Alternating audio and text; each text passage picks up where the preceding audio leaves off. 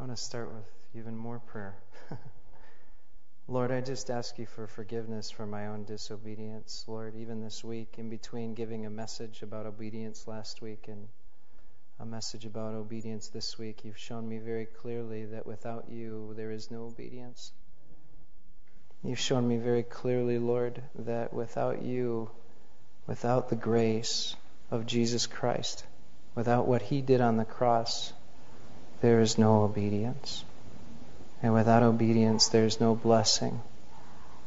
And so I just ask for your forgiveness before my brothers and sisters, Lord, and just acknowledge that uh, you are still doing this work in me. You showed me so clearly and so powerfully this week how far I fall short of your glory. I just ask that it wouldn't be uh, me falling short of your glory here, it would be your glory that would be released into your people today. And I ask that in Jesus' name. Uh, this is a message that uh, has been burning. It didn't start out burning, but it began to burn very recently. Um, but it's been percolating, and, and God has been birthing it uh, in me for about five years. Actually, ever since I gave my life to Christ and surrendered to Christ. And uh, uh, I really think that it's an important message for the church, and I think it's really something that's on God's heart right now, uh, particularly because uh, there's some things happening in the world around us. I don't know if any of you have noticed that uh, we're in uncertain times, not only in Kenya, but in the United States of America.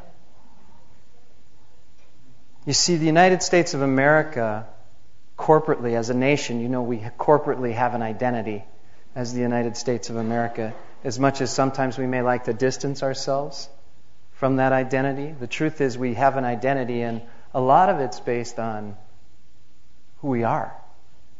And we don't like to see always parts of ourselves on a national level uh, in the same way that we don't really like to see parts of ourselves personally.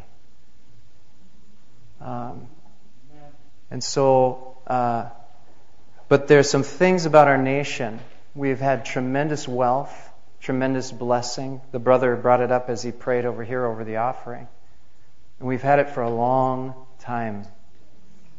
Many of you in this room are not originally, we're not birthed in this nation, but have come from other places. And so you know what this nation has, what it's been given, the legacy that it's been given for the last 200 years, the material blessing that it's had.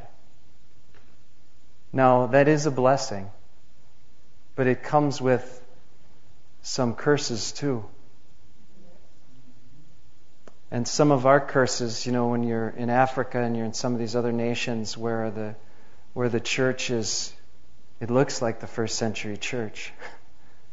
Uh, and, you, and, and, they have the power of God there. Um, the occult is very real. The demonic and the occult is very real in these nations. And it's right out in the open. I mean, it's witch doctor and, and missionary or it's witch doctor and pastor, and there, there they are, and there's an open conflict between the kingdom of light and the kingdom of darkness in cities and in villages, and we see it played out on the news. Well, in our nation, those same battles are going on, but we're fighting against different strongholds in this nation against apathy, against comfort, against materialism, things that don't have the face of devils but they're just as demonic. And they keep us just as separated from the Lord. And those things are coming around, their time is coming around, where the consequences of those strongholds are at the foundations of our nation, are cracking and falling apart. And our economy is, is being held together, as far as I'm concerned, by the grace of God right now. I say all these things to say that there is a time coming when the grace of God and the mercy of God are going to be revealed in our economy collapsing. Where it literally will take that in order for our nation to come back to the Lord. Where that will be the mercy of God. Because without it, we will, we will not be shaken from our sleep. And again, I, am saying all these things because for the last year and a half, my wife and I, Casey, and uh, many others who are in this room today who've been called by God, uh, we went out and, and our commission is to, as, as you guys know, in this house, to bring the gospel of Jesus Christ to the Twin Cities. And so when you're an evangelist, God likes to show you things that will keep people from the gospel, things that stand between God and us that will keep them from receiving the word of the Lord. And there are many things that keep people separated from God. But one big one is pride. And if there's a nation on earth that is filled with more pride than the United States, I want someone to come up and tell me. We're known for it. American pride. What the world doesn't know is that that is not something we want to attach to our name or our nation. And so, as a nation, we've separated ourselves from God with our self sufficiency.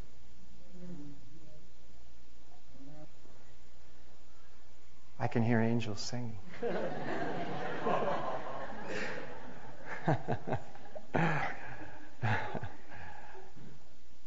oh, thank you, Lord. Uh, there's another thing that separates people from Jesus. And this is one I'm not so happy about myself. And I don't think God's very happy about it either. And that is a church that looks like the world. We don't look any different. In fact, the statistics Jesus said in his word that you'd know a tree by its fruit. Let me tell you a little bit about our fruit. Same divorce rate in the church as out of the church. How does that sound for fruit? Let's talk about some more fruit. Same level of depression, same despair, same oppression, same hopelessness, same sin. And so, after we had spent a whole year and a half laboring to be as obedient as we thought we could by the grace of God to, to bring the gospel to the Twin Cities, the Lord said, Stephen, why do you want to bring more people into a sick church? And when God asks a question, He knows the answer. So I said, Well, I don't know, Lord the Great Commission? I mean, we're, you made us evangelists. I mean, I mean, aren't we doing what we're supposed to be doing? Going out and tell people who don't know Jesus about Jesus? I mean, and the thing is, in America, there's a lot of people who've heard about Jesus. They just haven't heard about the Jesus, the Jesus that wants everything. And the main reason they haven't heard about the real Jesus is because of the church. Because they look at the church and they say, well, if that's the real Jesus, then what, what, what is Jesus to me?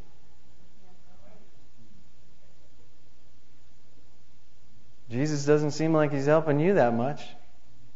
Why would I want to have anything that has to do with this Jesus? It's hard to hear the truth. And so, Lord, I pray that you really would just continue to dig up and remove things in the way of us hearing this truth. The Lord is saying that the condition of our cities and the condition of our nation, and it's always been this way, is just a mirror image of the condition of the church. And so when we look at culture and we say, culture is getting bad, America's getting bad it's really time to look in the mirror.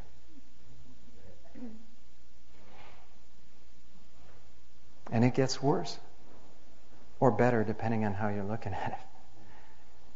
When we look at our families, we look at our neighborhoods, and we look at our churches, our families and churches and neighborhoods are a reflection of us.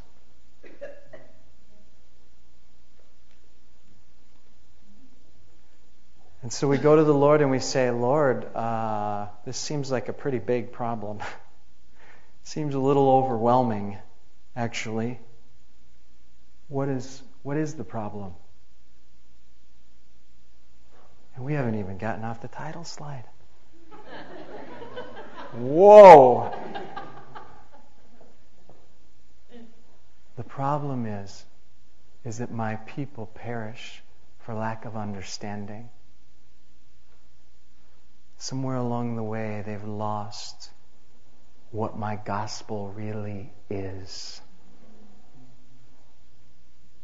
They've adopted something that doesn't get in the way of their lives. They've received a gospel that doesn't ask them to do anything. They've eaten a gospel that doesn't result in any transformation, that doesn't result in any holiness. That's a false gospel. There's many of them, and they're all over the church in America. And so the Lord wants to communicate, first of all, to His church what the gospel really is, so that we can all understand it so that we can allow it to penetrate us so deeply that when the world begins to fall apart, and it will, and it is, that there will be followers of Christ who are so deep in God that when everyone around you begins to cry out and say, What is happening? What's happening to this great nation that everyone revered and was in awe of? Are they really? When they start losing their jobs and their homes, and for those of you who don't know, that starts in the church first. And maybe you know some believers who are losing their jobs and their homes. Because the shaking comes in the church first. Want to know why we've been getting shifted all over the place?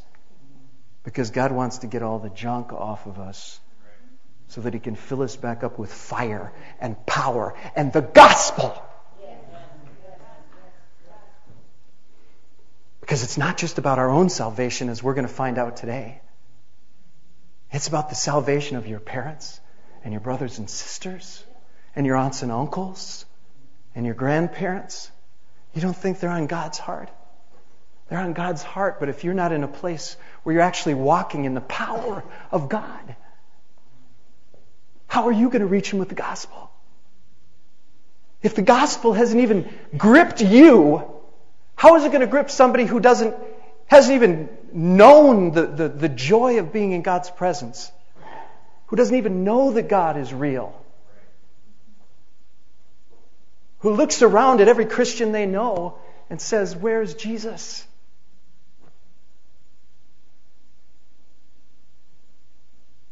So, this is what's on God's heart this morning. And we're going to find out where we went wrong. I think God's going to show us. May the Lord have mercy. This is probably the most well known scripture in America. There we go.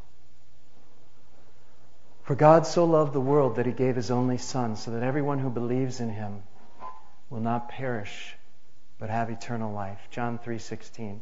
It's on grocery bags, it's at football games, it's on bumper stickers, it's everywhere. Anybody heard of this? Okay. No. Believing. That's that's the big word in this scripture is believe believe. What does it mean to believe? Let's find out what the world says. By the way, if the world says something, be careful. it may not be right.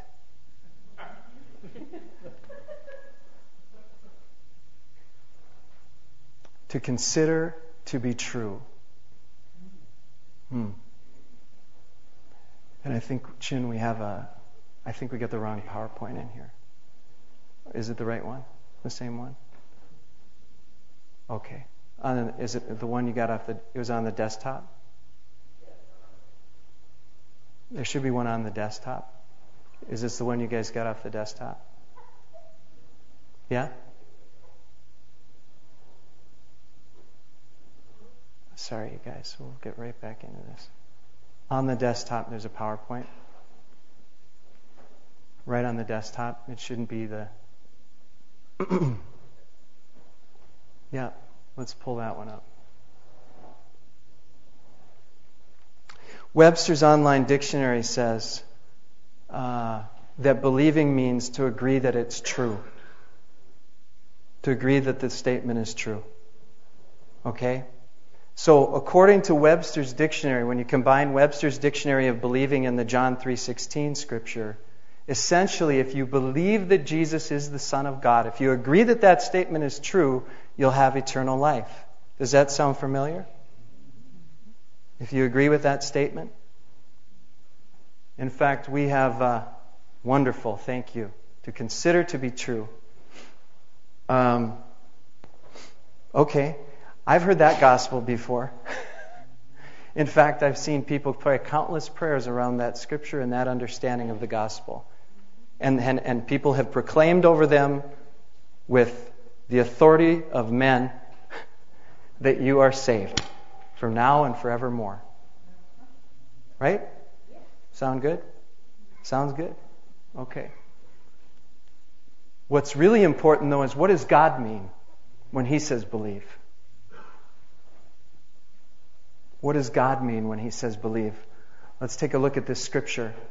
This is 20 verses after the first one that we saw out of John 3:36 and anyone who believes in God's son has eternal life. Sounds just like the one we just read, right? But wait a minute. What's the next scripture? Anyone who doesn't obey the son will never experience eternal life but remains under God's angry judgment. Do you see what just happened? all of a sudden the scriptures go from believing to not obeying. If you do not obey Jesus, you will not inherit eternal life. Is that starting to, to let us know what God means when he says believing? You see, the crazy part in all this is that the first century church, if we would have given them an American understanding of what the gospel was, they would have said, What? How, how could it be possible that you could think that what God was doing was giving up his son so that all you have to do is agree that he's his son and say yes to a few spiritual principles, and forever you're going to be in the presence of the Lord. How could it be that nothing?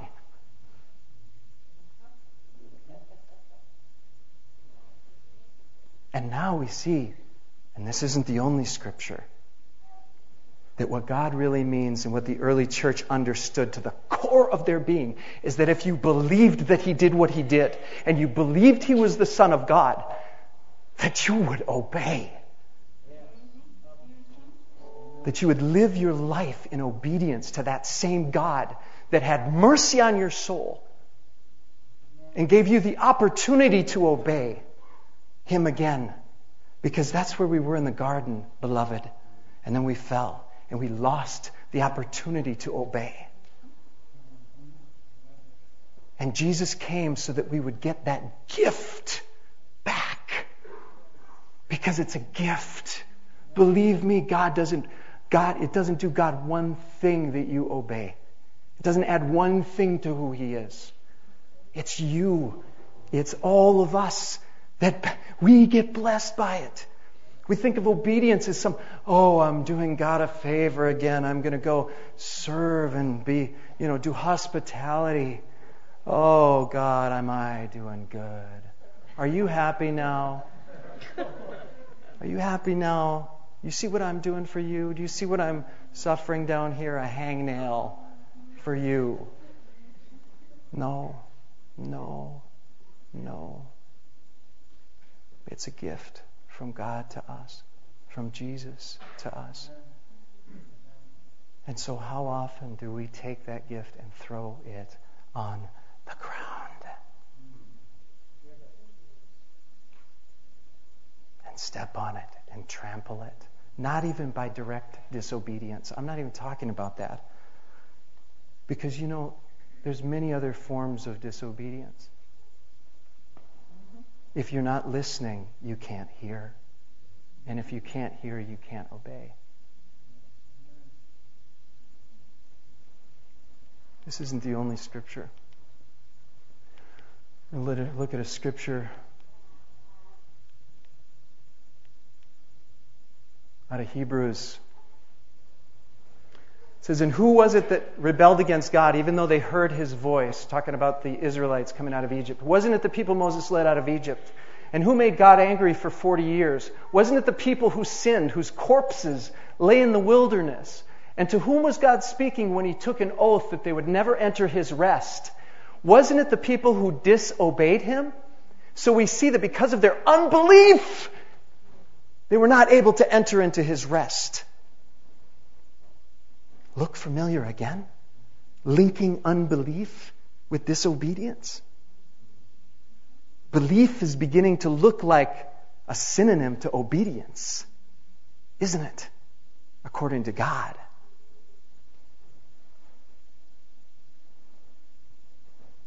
Hmm. That's not all. In James I believe, at least one application of this scripture as soon as it comes up. Whoops, we're going to go by these.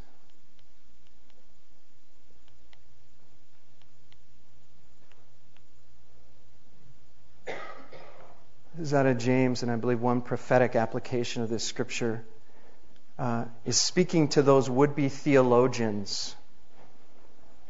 They did prophetically anticipate this.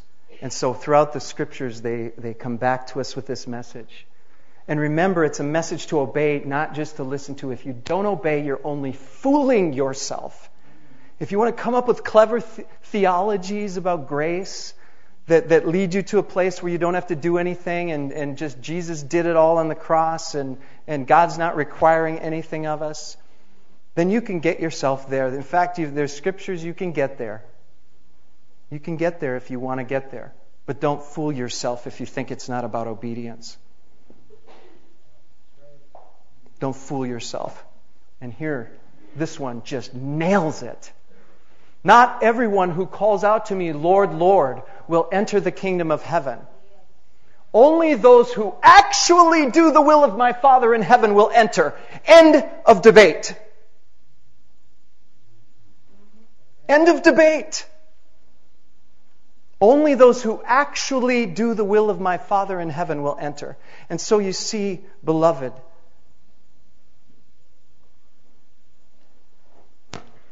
there's a whole lot of things we can do that look like the will of the Father.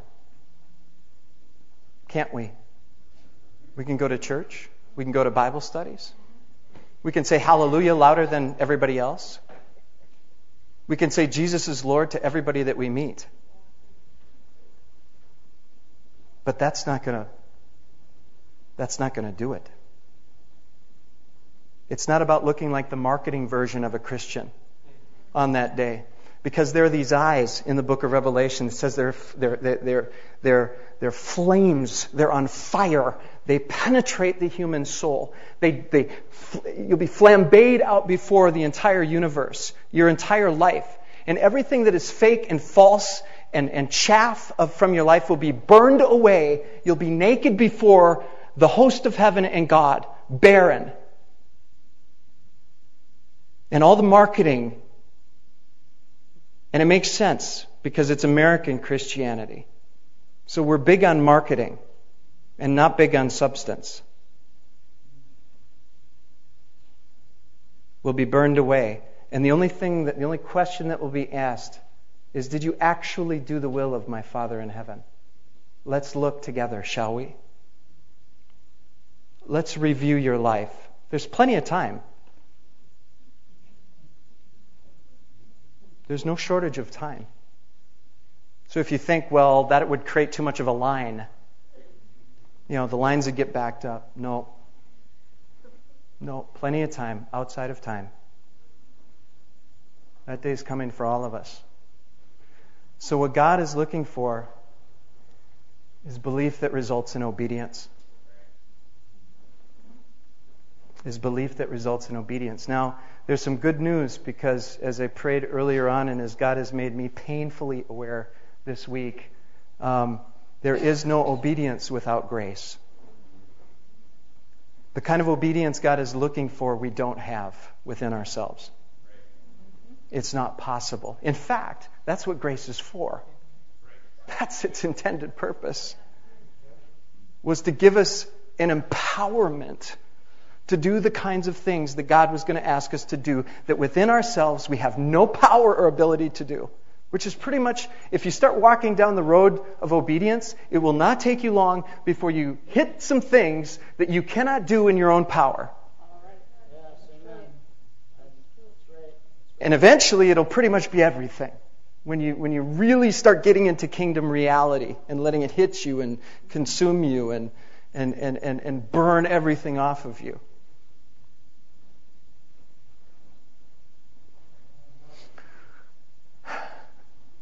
You know, throughout the scriptures, Jesus is continually pointed to as our example. He came to say, I am the way.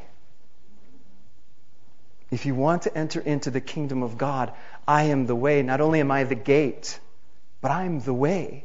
Look at my life.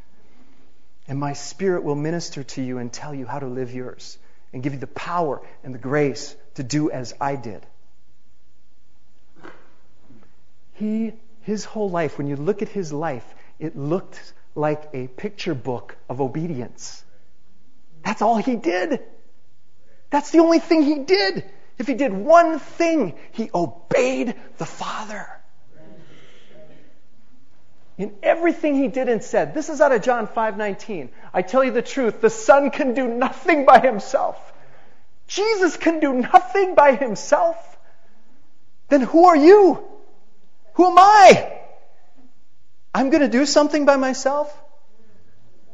Well, obviously they didn't know that I, you know, I was coming because I'm going to do some things by myself.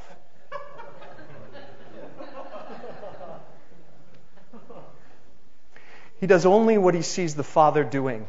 Whatever the Father does, the Son also does. Sounds like obedience to me. I don't speak. Are we living in that kind of obedience? I don't speak on my own authority. The Father who sent me gave me his own instructions as to what I should say. And I know his instructions lead to eternal life. So I say whatever the Father tells me to say. Do you know a scripture that says we'll be judged for every idle word that comes from our mouths? Hmm. I wonder what an idle word is. A word that we speak without consulting the Lord? Could he be asking this kind of obedience? Could he have the audacity to ask us to do this kind of obedience? Who does he think he is? God? He is.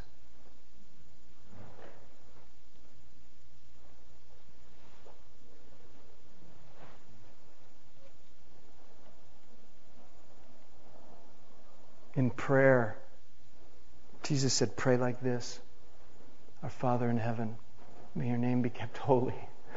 May your kingdom come soon. May your will be done on earth as it is in heaven. How do you think his will is done on earth? We hear what he says and we do it. He does it through his people.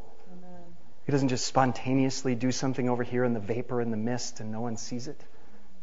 He releases his kingdom. The kingdom of God is released through our obedience. Not in the big things. The first thing you're going to be asked is not to sell everything you own. It may be coming. I don't know. It's going to be a little thing. I want you to go and apologize to this person. But Lord, I didn't do it. I didn't do it. That's not what I asked you to do. I said, I want you to go and apologize so that they can see me.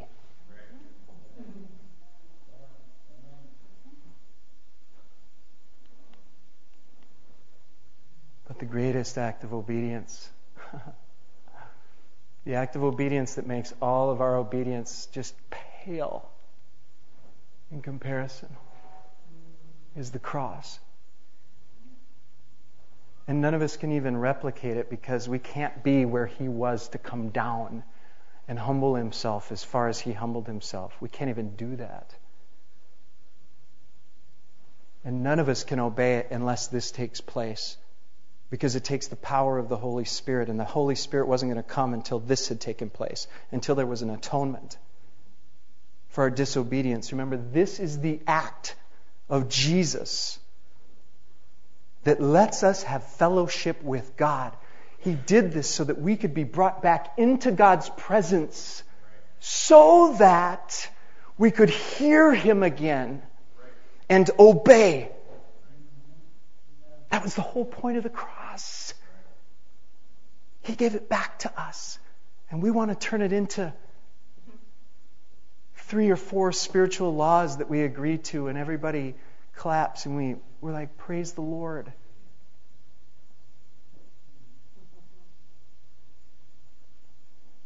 Wow, the cross. My Father, if this cup cannot be taken away unless I drink it, your will be done. See, the difference between Jesus and most of us is Jesus was constantly talking to the Father. And even more than that, he was constantly listening. If you never spend time listening to God, or you don't want to know the truth, you'll never hear it. It's the built in consequence of your desire to not see yourself the way you are. If you don't want to know the truth, it will be hidden from you forever. But the truth will still be used to measure you. So it's up to you. It's up to you. You can live the rest of your life in the marketing version of Christianity. And again, I'm not saying that we all are. I mean, we all are to some degree or another. I mean, not all of us are in overt, total disobedience. But I'm telling you the truth, this has been a message that's been burning in my heart for five years. And this last week, God showed me how disobedient I was. It was profound. It was profound. Hmm. So, the interesting thing is, God hasn't changed. It's always been about obedience. This is what the Lord says. Because you have obeyed me, he's talking to Abraham, and have not withheld even your beloved son. This is after God asked him, I, I, would say in a pretty obedient act. Abraham went to the top of a mountain, was raising a knife to kill his son. The angel of the Lord said, Stop. I see your heart. You have an obedient heart. I haven't asked you to take your son's life. I'm testing your heart. And God's testing our hearts all day long, every day. Are we willing to, to live this life of obedience? And this is what he says to him Because you have obeyed me and have not withheld even your beloved son, I swear by my own self that I will bless you richly. I'll multiply your descendants into countless millions, like the stars of the sky and the sand on the seashore. They'll conquer their enemies, and through your descendants, all the nations of the earth will be blessed, all because you have obeyed me. You see, the covenant hasn't changed. It's just been made more possible because of what Christ has done. It's been made possible for you and me. We don't have to be Abraham. Although Abraham was walking in this kind of fellowship that we have the blessing of. We have access to God. If you've given your life, really surrendered your life, you have access to God. But you've got to decide that you're going to use that. What kind of obedience is he looking for? Um, I want to ask you a question. If you memorize everything in this book, and you do everything that it says, that you follow every rule, every condition, even of the Old Testament, will you be saved? There was one group of people that Jesus got really upset about. He said, Watch out, Jesus warned them. Beware the yeast of the Pharisees and Sadducees. They knew the scriptures. They knew the scriptures. And we love the scriptures. The Bible says that in the beginning, somehow supernaturally, Jesus is, is this. But yet there's something more.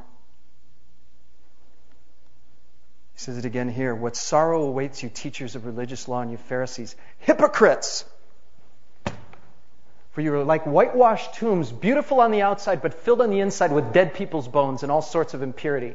Outwardly, you look like righteous people, but inwardly, your hearts are filled with hypocrisy and lawlessness. Do you think if you asked 9 out of 10 pagans about the American church, if they would say that we're hypocrites? How many do you think would say, yeah, I think they're hypocrites? We're starting to look a lot like Pharisees, aren't we? Where we have a form of godliness, a veneer of godliness, and yet on the inside there's dead people's bones. Why? Because the dead people's bones only come out, they only get uprooted by the Spirit of God and by obedience to the Spirit of God, which always lines up with the Word, but is in and of itself life for us.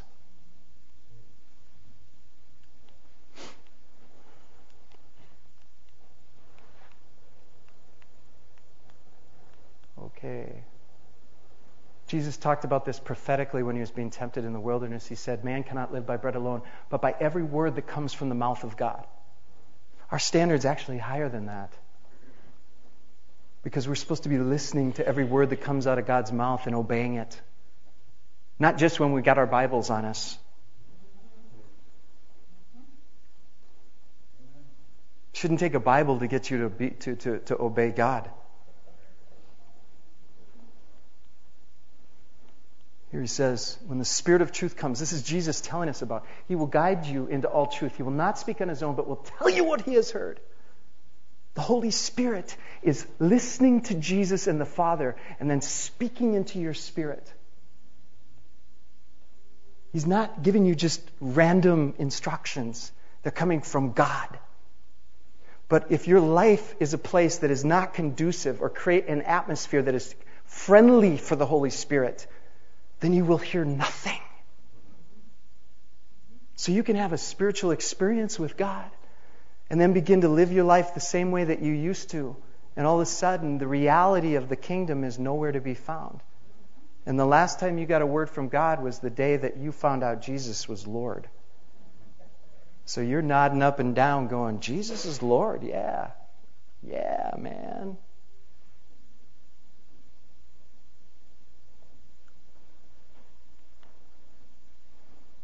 Galatians 5:25 since we're living by the spirit let us follow the spirit's leading in every part of our lives. Just the big stuff. Follow the Holy Spirit's leading when we have big decisions like buying a house, getting married, stuff like that. Should we follow the leading of the Holy Spirit when, when, when we're at church? But then in between Sunday to Sunday, we're kind of we're on our own. Doesn't look like that's what God's asking us. It looks like what He's asking us is to be obedient to the Holy Spirit. So, beloved, which gospel are we living? Which gospel are we living? It's a matter of life and death. It's a matter of eternal life. But even more importantly than your own eternal life, and you say, more important than my own eternal life? What could be more important than my own eternal life? How about the eternal life of your extended family that doesn't know Jesus? How about the eternal life of your neighbors? How about the eternal life of those that are in your workplace? How about their eternal life? You think if you don't live the gospel, you think if you don't live the gospel of obedience that somehow God's just going to take care of them? Well, what about if you're the person that he sent? but you're not listening. And he says, I want you to go over to that person there, there, there. And you can't get a word of knowledge because you haven't even cultivated any kind of sensitivity to the Holy Spirit. And you're sitting in your cubicle, busying yourself away and burning away your life. And there's people all around you that don't know God that are dying.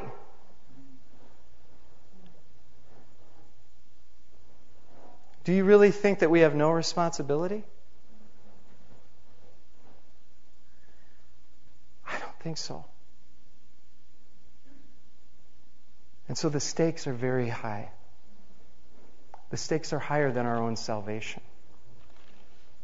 The stakes are so high. I'm telling you, beloved, a time is coming. And God is calling to His church right now. He's calling to you right now. He's saying, Come up here. Now that you know that this is the life I'm calling you to, then I need you to take those that first step to say, Yes, Lord. Yes, Lord, I hear that this is the gospel. Yes, Lord, I see areas of my life where the gospel has not even penetrated me. And yes, Lord, I see people who are unsaved around me. And now I know that it's not you that I'm waiting on and getting so frustrated, God, that you're not saving that person. It's actually me that you're waiting on to begin to receive instructions as to how that person's going to come into salvation and how you should be praying so that they get a revelation of Jesus. But you see, if we can't hear, we can't do. And so this process starts just by acknowledging that this gospel is not a gospel that we've been fully living. And saying, God, uh, maybe you have to even go back a step and say, God, I don't have the power to obey you, but I don't even have a desire to obey you right now because I'm afraid what you might ask me.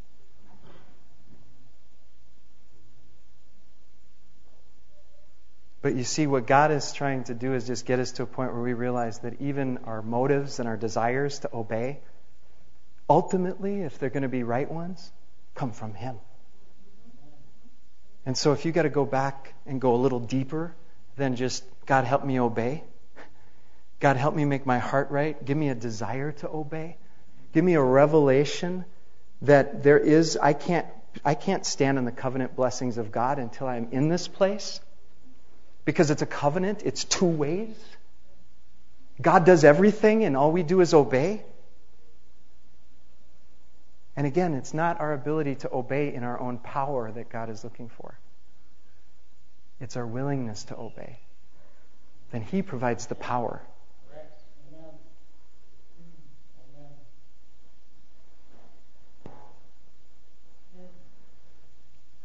We are. Uh, there's an 11 week LEDTS that's starting tonight, and there are many very good LEDTSs, and so you need to go where God's leading you to go.